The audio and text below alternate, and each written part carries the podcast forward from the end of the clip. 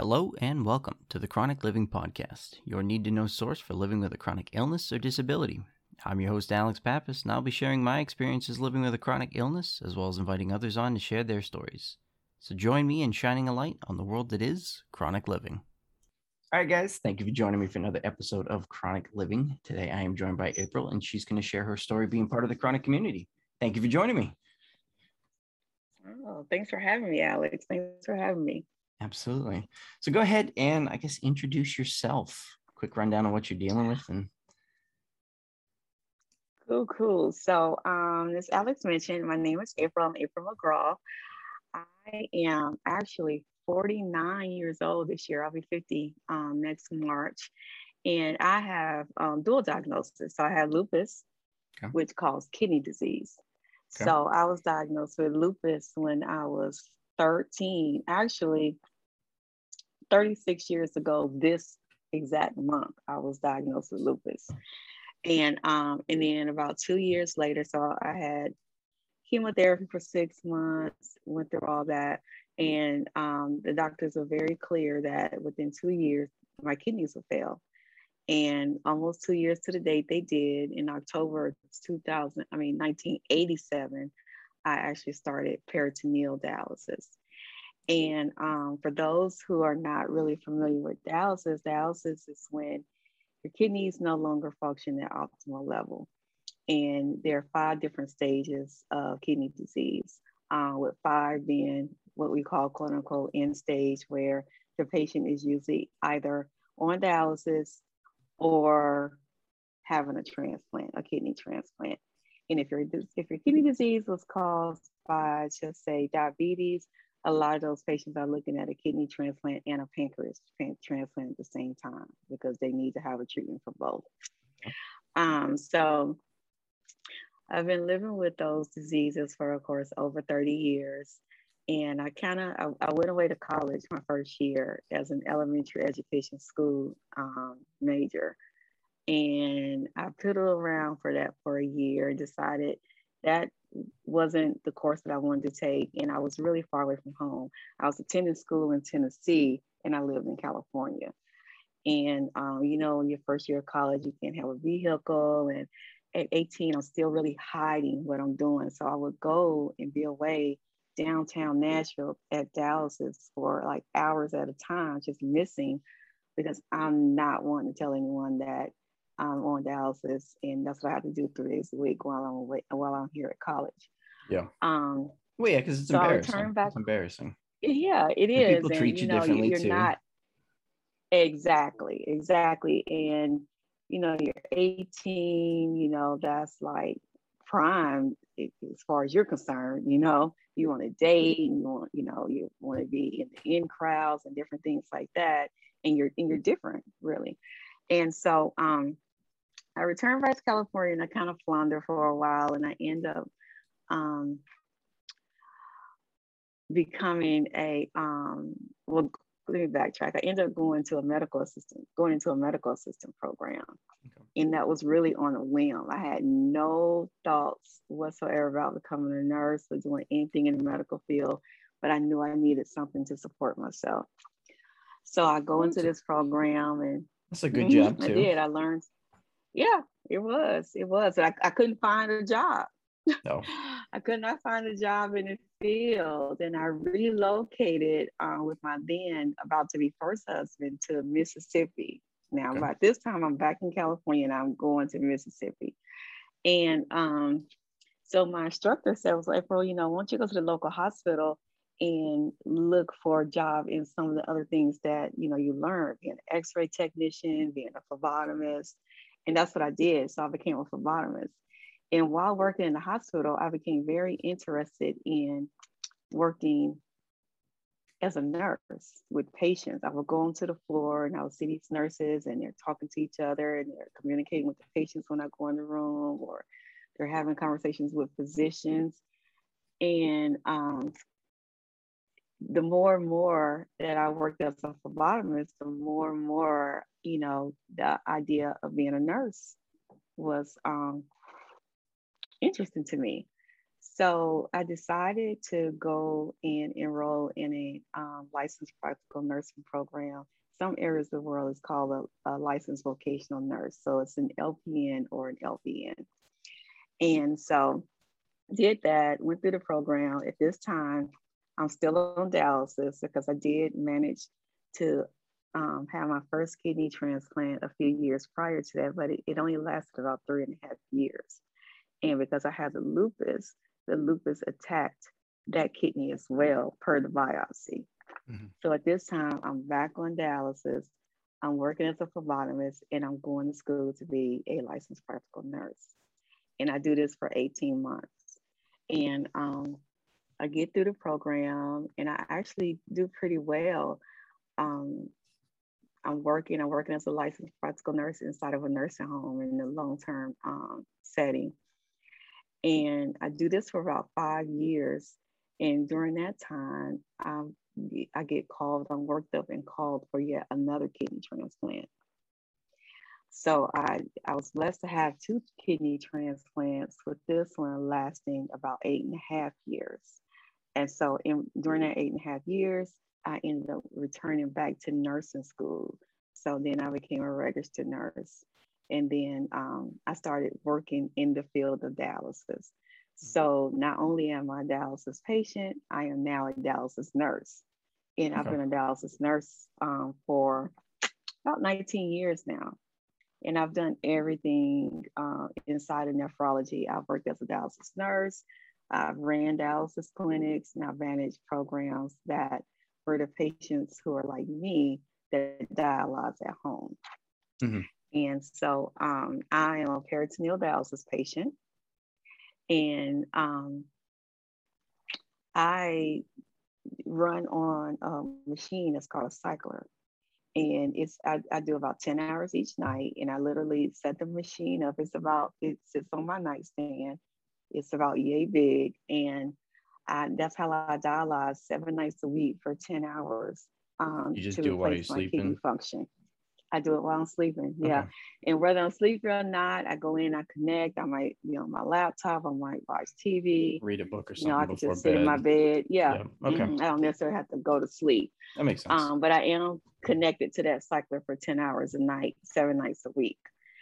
And I feel, I feel pretty decent with that. Now, prior to that, I did what you call in-center dialysis, where I actually went to a facility three days a week. And I did that for years even as a dialysis nurse, knowing that that probably wasn't the best modality for me. I did that for years because I didn't want all the supplies at my home. I didn't really want to. I had this thing that if I'm working in dialysis all day and then I have to come home and do my own dialysis at night, is that too much? Is that overkill? And I ended up being promoted and I was promoted to from a charge nurse working with the patients on the floor to running my own facility. And at that point, I had to make a decision because I needed a different schedule. So at that point, I started doing dialysis at home. Okay. And um, surprisingly, it wasn't the overkill that I thought it would be. Is is you know, it's very different from taking care of patients that has the same disease process that you have during all day and then coming home and then taking care of yourself.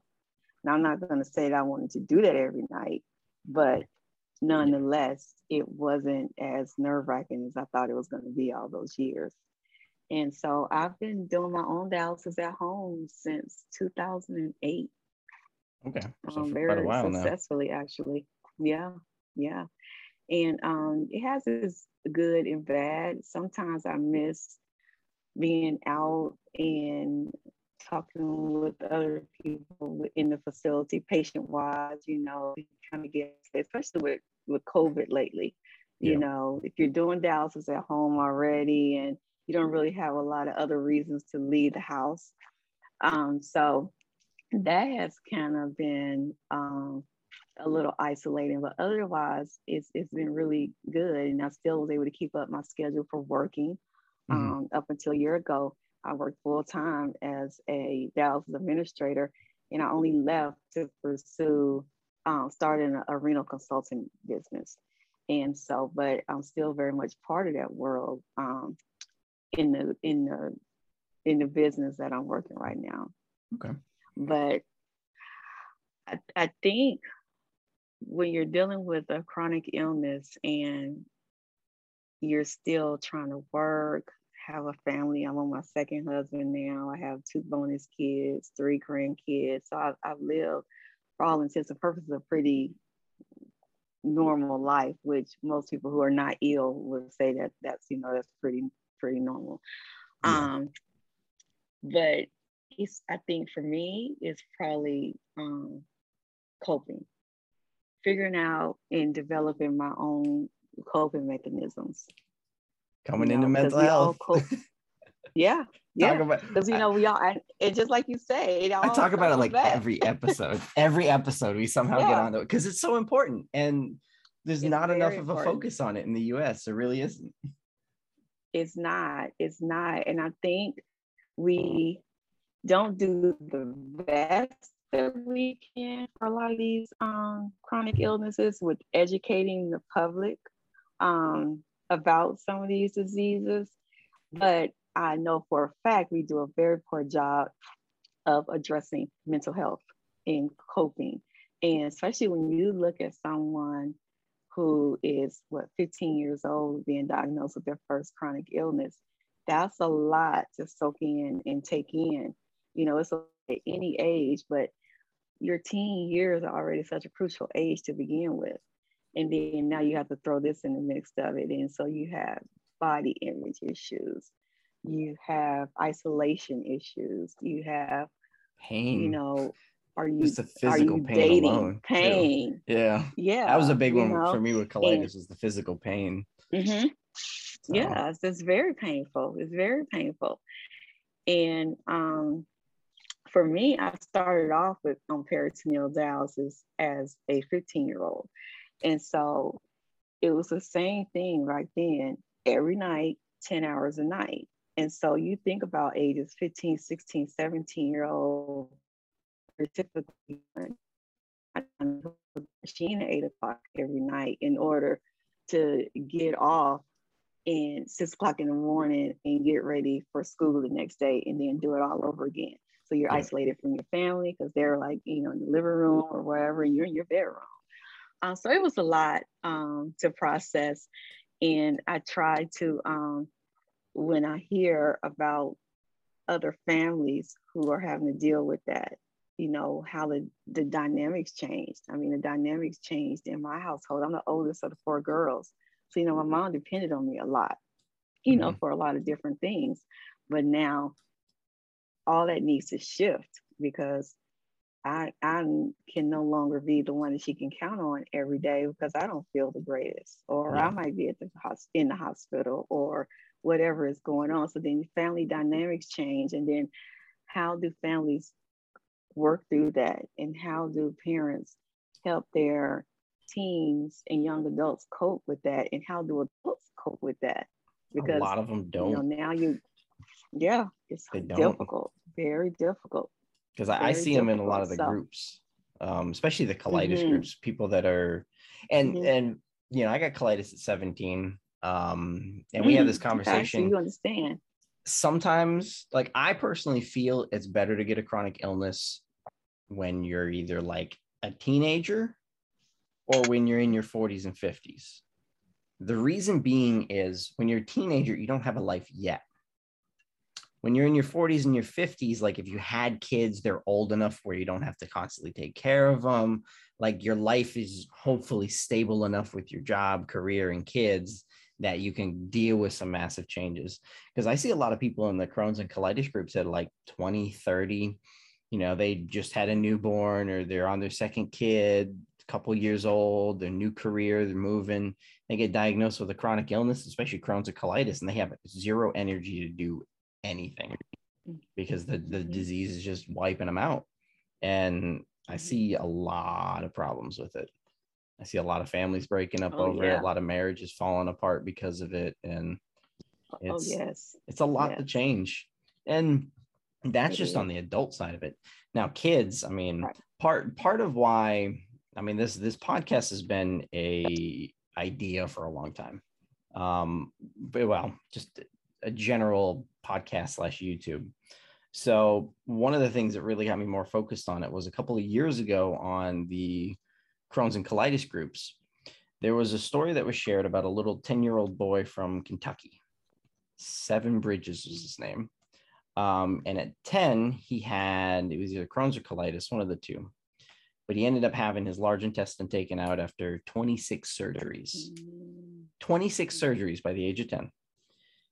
And he ended up hanging himself in his closet at 10 because he was getting bullied because he had a little pouch, you know, the little J pouch that they put on when they take your uh, intestines out, you know, your large intestine out, mm-hmm. whether they're putting it back together afterwards, it's a temporary permanent pouch. He was getting bullied so much.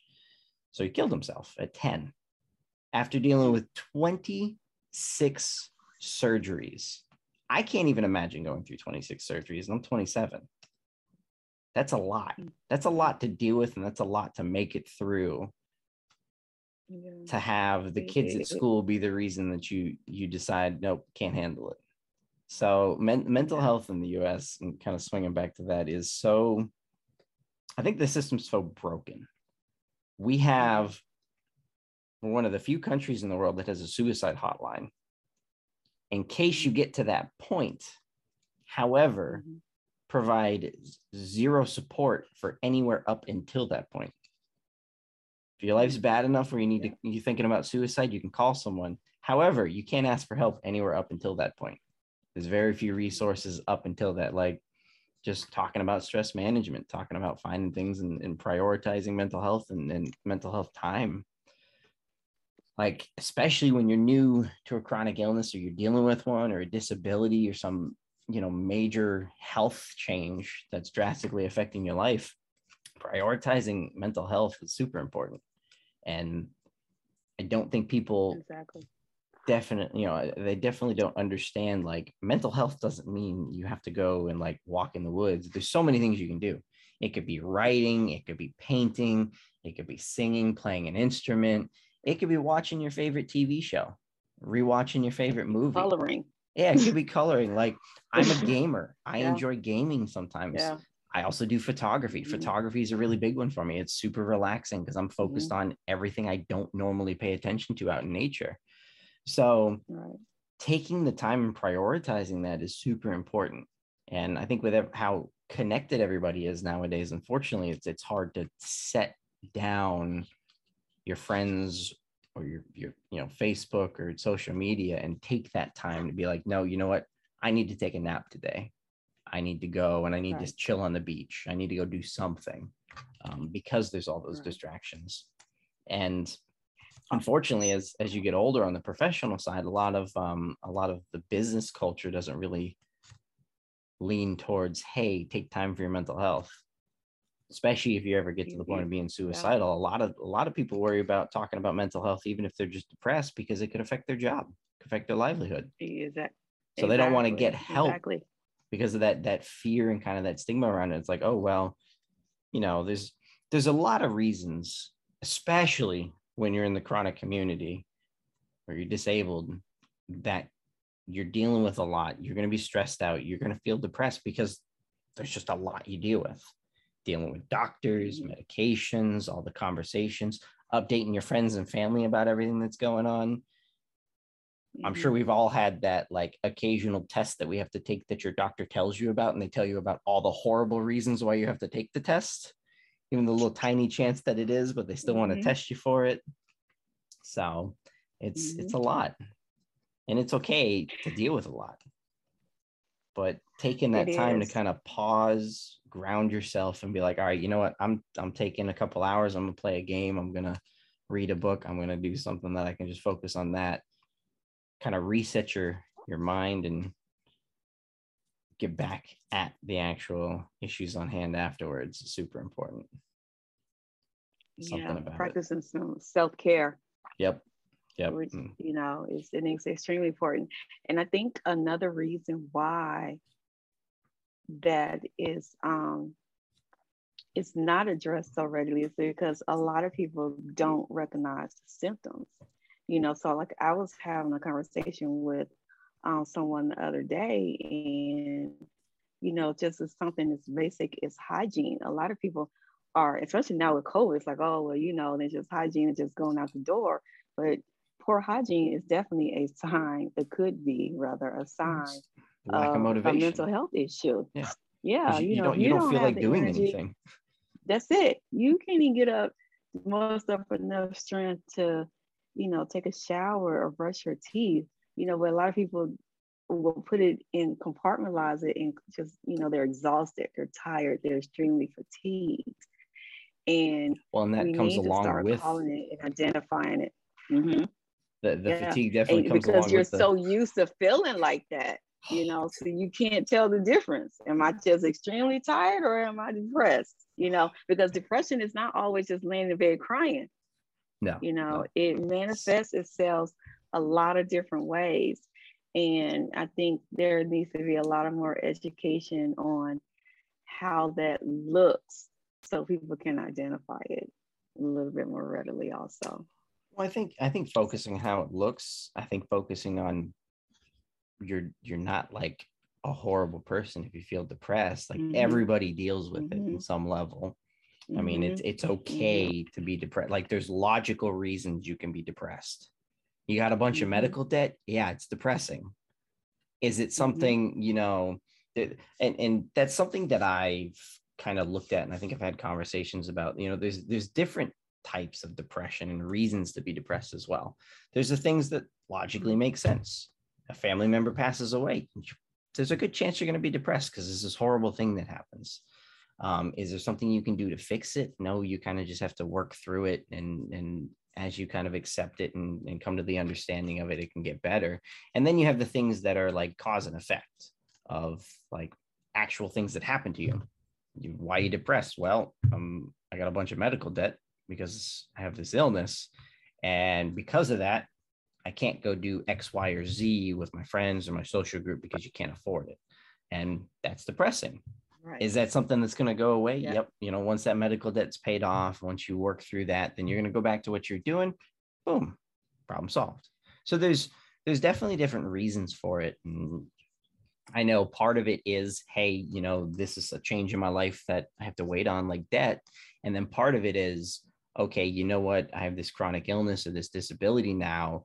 There's certain things in life that I wanted to do that just aren't going to happen and kind of accepting it. So mm-hmm. there's there's very different reasons mm-hmm. for it, and I guess how it affects you, especially in the long term. I think I've yeah. definitely dealt with both it, it, both over the long term as well.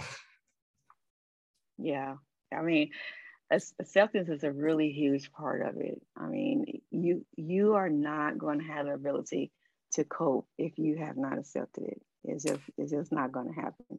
So this, you know, you have to accept it to a, a, a certain degree. You might not be out here jumping and running through rainbows like, yay, you know, I'm good. But it takes you a while. have to realize that it's there and it's something that you have to live with, or the alternative.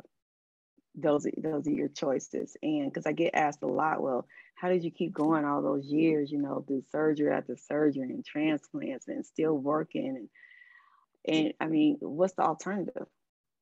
you know, for me, after I was diagnosed with lupus and it just kind of killed my kidneys, for I'm one of the fortunate ones that I didn't have a lot of, of the other issues with any other organ. Mm-hmm. Uh, it kind of just damaged my kidneys and it went on by its business. And then I just had the, the fallout from, you know, kidneys. Something that you can actually I, mean, work I literally with. Just last year had both of my native kidneys removed. Yeah. And, and that's what I try to tell people when they're diagnosed with kidney disease. It's not, um, it's not necessarily always going to be a death sentence. And this is how I look at it. This is how I made it make sense in my mind. When you think about the different organs, your heart. Your... Okay. All right. You still hear me? Okay. So there we go. I can hear you. So when you think about um, the, the different organs, so this is how I, I reconcile it in my head. So when I think about the different organs, I think about your heart, your lungs, your kidney, um, your heart. But the kidney is the one organ that you can live on a machine. You know, if if there's anything else in stage going on with any other organ, you know, you already know what the ultimate result is going to be. And so that's why I try to tell people when you are diagnosed with kidney disease and you end up having to go on dialysis, try to keep some perspective about it because you at the very least it's not ideal by any means whatsoever it's not ideal to have to go into a facility three days a week for three to four hours and it's not ideal to be connected to a machine at home for 10 hours a night um, however it is still allowing you to be able to live and, and keep moving and you can still form your life work start a business you know whatever you want to do around that versus just saying, okay, well, it's my heart, it's end stage, and there's nothing I can do about my heart. And so that's how I was able to keep it into um, perspective all these years to just understand that I had options. Yeah. And then, of course, you know, the transplant list. Well, and that's and that's important, and it and it takes time. Um, I mean, you know, I've had colitis for ten years now, and I think first three years of it, I kind of just hated life because mm-hmm. everything was changing. I was getting, you know, getting used to the changing. Um, no, the the first three years, colitis definitely broke me as a person. A hundred percent. Mm. It broke everything that I was. Um, and I think the seven years since then, it's been rebuilding who I am as a person. But looking back at it, um, it's kind of one of the things that I talk about from time to time, and, and one of the, I guess, mottos I follow. Um, it's my three P's. So pain puts things into perspective, and with that perspective, you can find a purpose. And I think that a lot of chronic illnesses and a lot of disabilities, and I know from my personal experience, they suck. Like they really do. There are absolutely like horrendous lows that are darker than you know a lot of people want to talk about or admit and it changes you it really does but i think at the end of the day once you make it past that point um, and you've come to accept what you're dealing with and you start to have a routine and you get i guess more comfortable with whatever you're dealing with even though it may still be you know painful in general we are a lot stronger because of it not only physically mentally, emotionally, intellectually, we are stronger because of it. Because one, if you're dealing with physical pain, your body becomes used to it. You build up a pain tolerance. I mean, the pain that I felt when my colitis was flaring up in like 85% of my colon was the worst pain I have ever felt in my entire life. And it went on for like a month straight. Like I wasn't, I broke a bone and I was good and it went away after like a day or they gave me some pain like no it was, it was like a month straight i was in a horrible flare up because i you know 17 i wasn't very good at taking care of myself yet um nor was i good at communicating with my doctor but you know looking back on it i made it through it. It wasn't fun. I made it through it. They're they're normal people that are perfectly healthy. Like they break a bone and their world ends or you know they they get a cold for the week and they have the flu and their entire world stops because they don't know how to handle it or it's too much for them. Like we're stronger because of what we deal with just physically. let alone you know mentally and emotionally because mentally and emotionally like everything changes everything about mm-hmm. our life changes. The, my diet completely like i'm a big food person. I don't eat half of the stuff i used to eat and love because i can't because my colitis doesn't keep up with it. Uh, emotionally it changes because your social life or you know relationships change work life changes. Like we have to adapt to so much more on a regular basis. And because of that i think we're stronger than the average person. We can deal with more than the average person i used to work retail and i can't tell you how many people would just lose their minds because a couple days before thanksgiving their dishwasher got delayed or their new refrigerator wasn't going to be there in time it must be so nice that the biggest problem in your world is your dishwasher's not going to be there for Thanksgiving. Oh my God, you're going to have to get a sponge and some soap out. Like, that must be so nice to be the only problem in your world. So, so at the end of not the, the day, fact that you're going.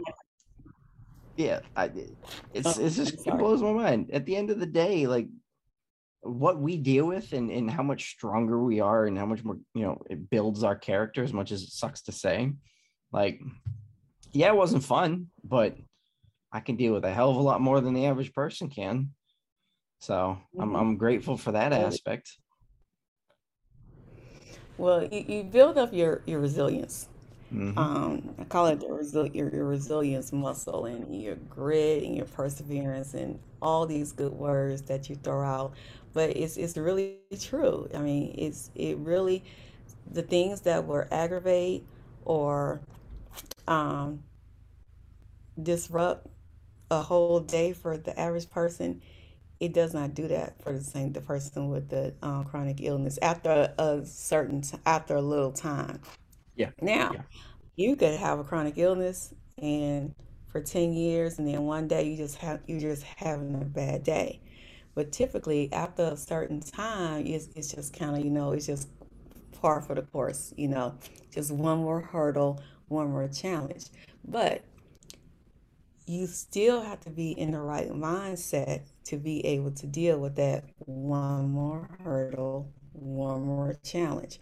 And that's when you got to have those um, coping mechanisms. So when those challenges do come along, you can be in that right mind frame to say, okay, Alex, you can do this. You got this. You've been dealing with this for Mhm. 11 years. You already know what the drill is. And you give yourself a little pep talk and you go on. Um, but yeah, people people lose their stuff over a lot of crazy stuff. And I'm like, they worrying about the dishwasher not being delivered, but you got to figure out how to develop a whole meal around your particular diet. You got to go and figure out, you know, sidestep all the, the the dishes if you're going to someone else's house to eat, you know. you know how many people so, eat their um, feelings? Like you know how many people eat their feelings? Yeah that's not an option when you have colitis. Like you don't eat that makes it Yeah, worse. want to eat a big thing of ice cream yep, and yep. just sit there and watch Netflix, and it's not going down. that's like suicide. Like yeah. Hmm you eat your favorite food that you can't eat anymore? Like no no. That's you're just you're just taking whatever cliff that you're on. You're just diving off of it when you have yeah, crohn's or colitis. Because yeah. that's i mean because some people do that. Like you know they're they're feeling bad. They got their favorite like you know some home cooked food some soul food some candy like whatever it is you got that that go-to some you know your jamocha almond fudge coffee ice cream. Oh i love ice cream it just doesn't love me. Um and and it's and and everyone's like well there's alternatives. Alternatives don't taste exactly the same like they are not as satisfying. When i get a lactose free ice cream it Mhm. nowhere near as satisfying as the actual thing that i regret eating. Right. but yeah no and it's that's one of those things to keep in mind like some people some people yeah i can't eat my feelings away anymore. So i have i have gaming and photography. That works for me. But thankfully my colitis Mhm. is pretty under control so i can actually get away with certain things. But been in pretty good remission for quite a while. That's awesome. Yeah, That's awesome. took a while but i'm that's happy. really all, you know, most of us are working towards, you know, when you have a chronic illness, you just want, you know, weeks, days, weeks, months, years that is not ever big of an issue, you know. it's that's the And thing we're not I've even going for normal. We're just going for not that bad. Exactly, Exactly. we're just like all right you know what? We're not going to go surfing. We can't do surfing. But hey can i ride a bike? Hmm like that'd be great yeah that's that's what we shoot for and then people that can do everything they're like "Ah, i don't want to Focus on what you can do. yeah Yeah, yeah. And but that still that still goes back. You you have to be in their headspace just to be able to do that. You know, you you you you you just you just have to be there. And I know that when um, dialysis patients when they're picking a modality, so like I do peritoneal dialysis, so that means I have a, you know a catheter coming out of my stomach, not quite like a bag, but nonetheless it's a something that doesn't belong there. yep And so, you know, you only want to swim in chlorinated pools. home. You don't swimmers and then get this diagnosis. That is detrimental for them. You know, um, for people who are not shower takers, but they love to take a bath and soap, and now they have to go on peritoneal dialysis. Sometimes, I mean, that's a deal breaker. I have a good friend, her mom just had to start dialysis, and health wise, she really needed to go the peritoneal dialysis route because it's a little easier on her heart. She's older and she has a bad heart. Mm. But all she could focus on was the fact that she couldn't take a bath every day anymore because of this catheter and risk of infection. Well, you know, you're 70 years old, it, you know, your mindset is your mindset. But there are a lot of people who can't get past things like that. And so when you start having to decide what type of treatment, it all plays a part in deciding what treatment that you're going to do when you're um, on dialysis and because it depends on what type of access you're going to have and what's your lifestyle and do you have little kids at home? Can you even be connected to a machine all night? You know it's a lot of different things and um, i just don't you know the magnitude of everything you have to think about and make decisions about is just can be really overwhelming sometimes for a lot of people. Well yeah and that well and i think i think part of that too i mean depending on it's definitely condition based, but I mm-hmm. know for like colitis based, um, some of the medications I've been on, there's different restrictions to different medications. And unfortunately, not all doctors talk about those restrictions before starting the medication. Um, and depending on what you're on, like personally, I'm on Remicade now. It's a IV based infusion. I get it every 6 mm-hmm. weeks. Um, now Remicade okay for example, is not a medication you can just stop and come back onto. If you stop Remicade, your body builds up antibodies to it, and you have to, if you can come back onto it, you have to wait a long time. So I, I did take like a three year break in between um, treatments, and thankfully I was able to come back onto it. But that's one of those examples, like not getting the right information, having to start something new, realizing there's limitations around it, well, if you are on Remicade, now you can't go back. Mm-hmm. So you're stuck with this new option a lot of the time. So it's mm. there's a lot of things to take in into account. And so I try to try to stress a lot like, hey, when you're dealing with something, ask as many questions as you can about medications with your doctor because there's a lot of restrictions around it. Um, some of the things I think yeah 6MP is a medication that they use for Crohn's and colitis. And I believe that's the one where you have to be very careful when you go outside because it increases your chances of skin cancer if you're out in the sun. So it makes your skin mm-hmm. a lot more sensitive than it normally wow. is. I've never personally been on it. I know my doctor had talked about it and I was like, absolutely not. I go outside too much. Like I'm I'm part French Canadian and Greek. I don't generally put sunscreen on and I don't think about it if I'm not mm-hmm. outside for ridiculous amounts of time. So no, I do not want to be a medication where it increases my chance for skin cancer. I'm good. Right. And that's so my doctor, I'm like, I'm not putting like I'm not gonna remember to put sunscreen on. I'm not going on that medication. Mm-hmm. Well, that's you know that's like a lupus patient with the photosensitivity and the sunscreen and all that, and it's you know like we were saying earlier, you know the system is broken. It's broken from an educational standpoint, and it's broken from a mental health standpoint and it's gonna take you know doctors other healthcare professionals people like us that are strong advocates um, regarding our chronic illnesses to help bridge those close those gaps in there. And honestly it's becoming common enough like starting to have a conversation around hey maybe we should start ta- teaching this in schools.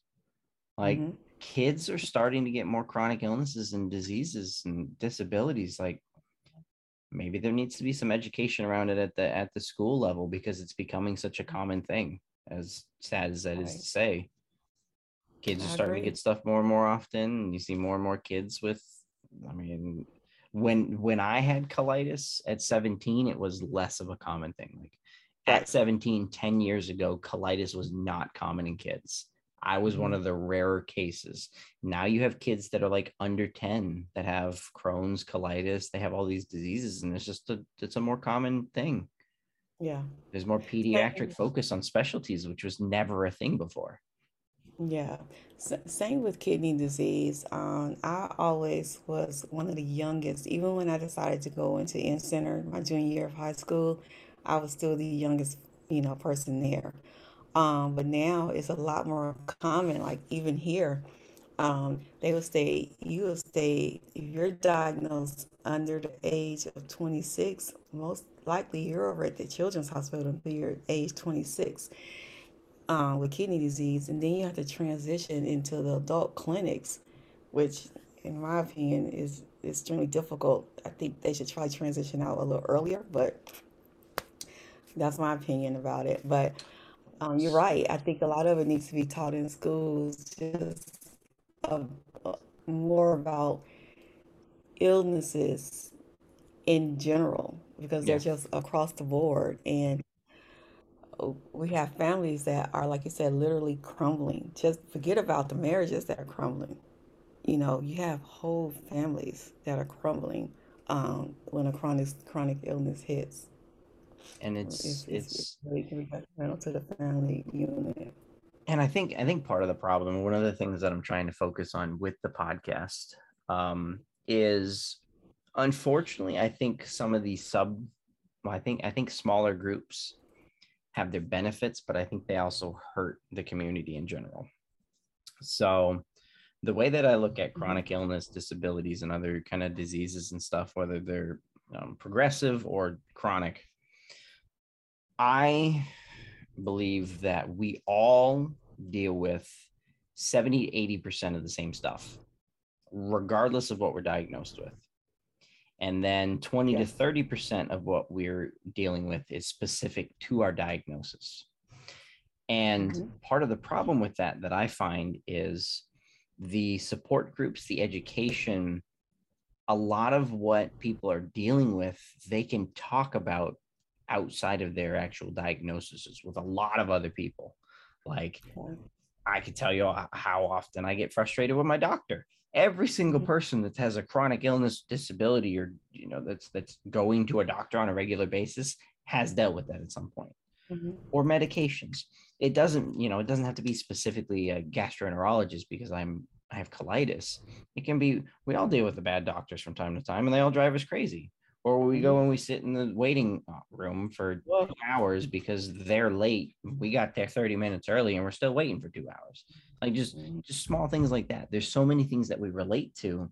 And I want to try to bring a lot of the groups together because I think as a whole, we need to kind of focus on pulling our groups all together and have one big group and then have our small groups that we break out into like you know if you have specific disease questions which are really important to have but i think we need more bigger groups so that we can actually start making some of the changes we need start you know pushing for education in school start making changes with the government that helps our community um, mhm, and I talk about it from time to time. Crohn's and colitis is lumped together under the CDC under irritable bowel disease.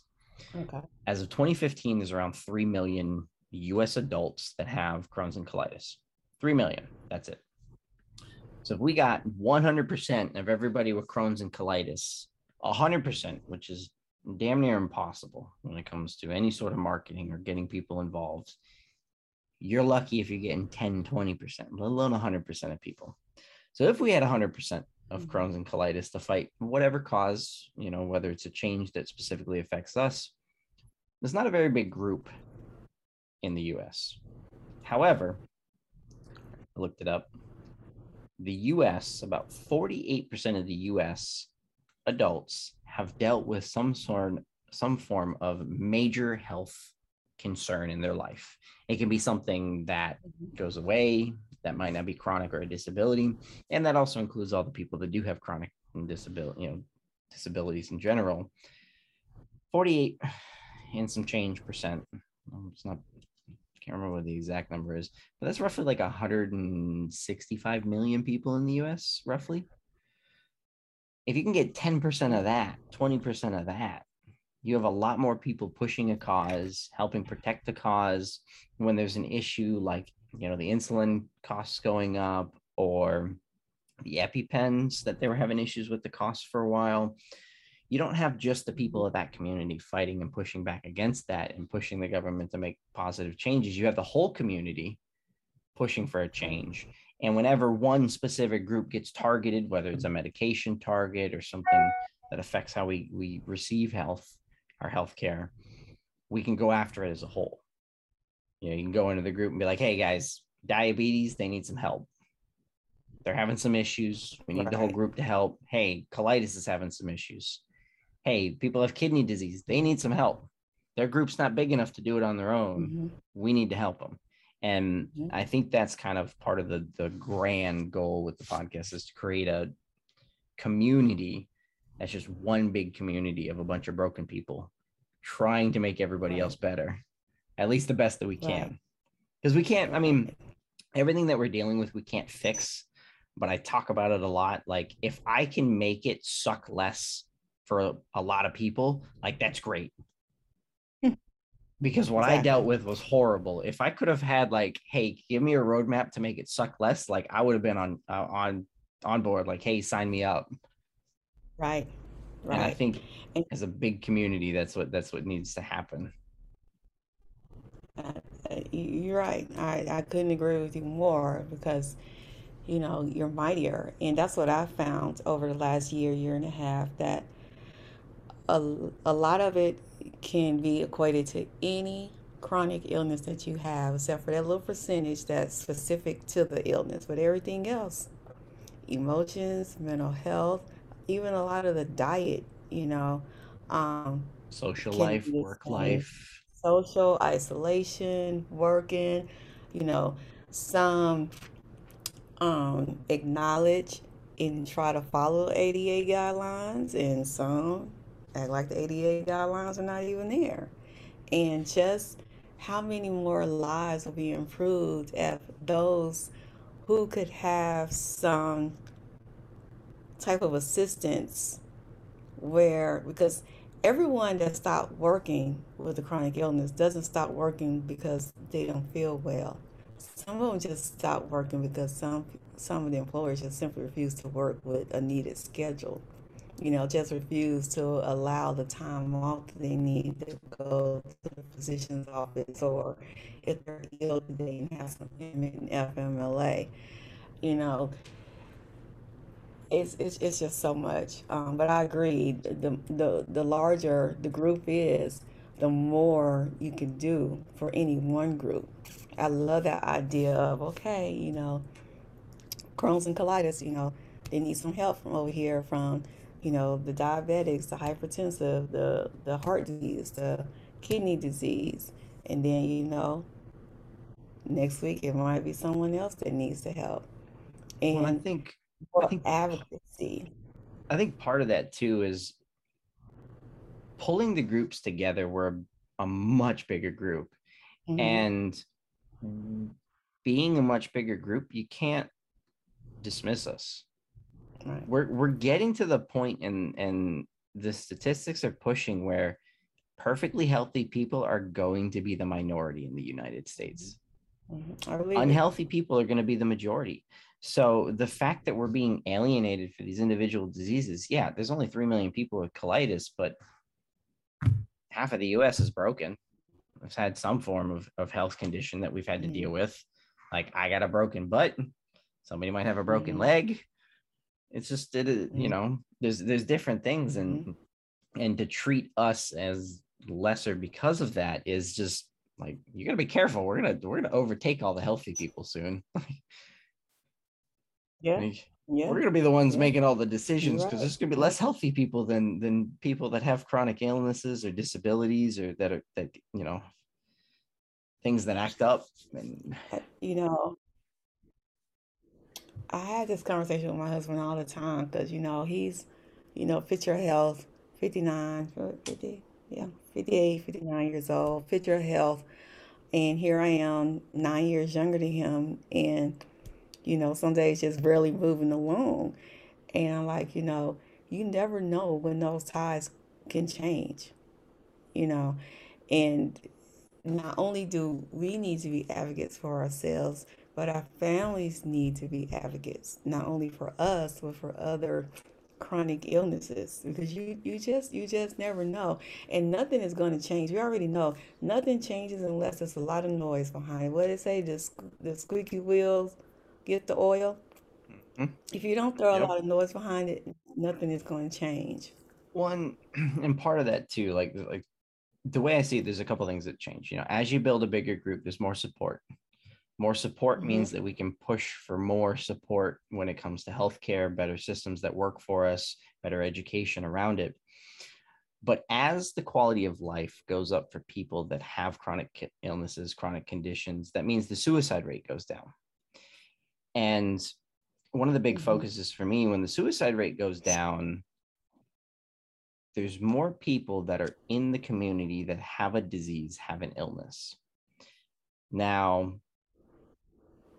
if a community helps someone at a younger age, at a specific age, somebody when they're struggling, be you know whatever they're dealing with, um, and whatever condition they're dealing with while they're changing, the person's more likely to start helping in the community. Well, what if somebody with colitis who just got diagnosed, fully blown out, like like myself, you know, it was, it was the worst thing they've ever dealt with, suicidal, and community can kind of bring them back over the edge. Well, what if that person decides they want to be a doctor or a nurse? Or what if that person decides they want to go research the causes of these diseases? Mm-hmm. Us helping the community, we might end up saving the person that cures some of these diseases because they dealt with it. They were at that super low point and they were able to come back from it. Well, maybe they want to make a difference now maybe they want to dedicate their life to studying the disease and maybe they end up being the one that, that cures it. Or that comes up with mm-hmm. a treatment that is so much less money or that the side effects aren't that bad. You know i think that when you look at the health community i think the only place you see a community like this is the cancer community. The cancer community is exactly what we need for the entire chronic community. They do a really good job at pulling everybody together that's affected by cancer, and they do a ton of research. They have a ton of support because they created a community around it. If we could do that with the chronic community, if we could do that with the disabled community, and even the you know the terminal community for like family members and, and education along the way of people that are going through those diseases, we could create a system that by proxy makes it better for everybody. And because it's better for everybody, more likely to find a fix for those diseases.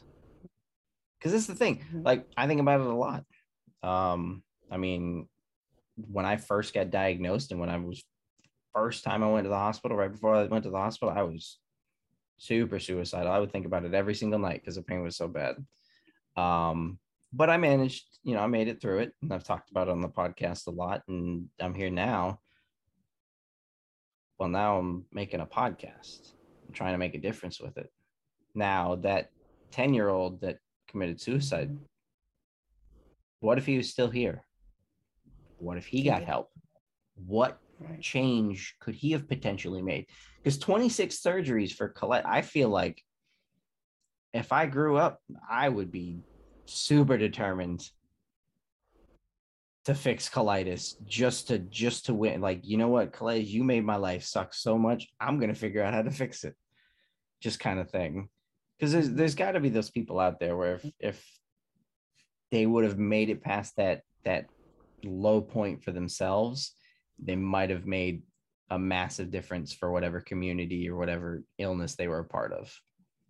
And i think that's that's another big part of it. You know you never know who's going to make a difference and these people especially i think especially the kids the kids that are getting it super young because um seven bridges his he was 10 and he had already had 26 surgeries. So i'm going to take a wild guess and say that he was dealing with that for most of his life. So that's the person that's the kid that's going to grow up and be like you know what? I want to be a doctor and figure out how to fix this getting the support, building the community, especially for the kids. And on top of that, for the families that support the kids that, you know, know nothing about chronic illnesses that now have a kid that's diagnosed. Thank you guys for stopping by and listening to the podcast. I appreciate everyone. Make sure you guys stop and check out chronicliving.info. Got a new website up and running that's going to be the main area to find all the social media content as well as accounts. So make sure you guys stop by if anyone's looking to share their story, volunteer, either time or experience. There's also going to be some links on there of how you guys can get involved. As always, I appreciate you guys and I'll see you in the next one.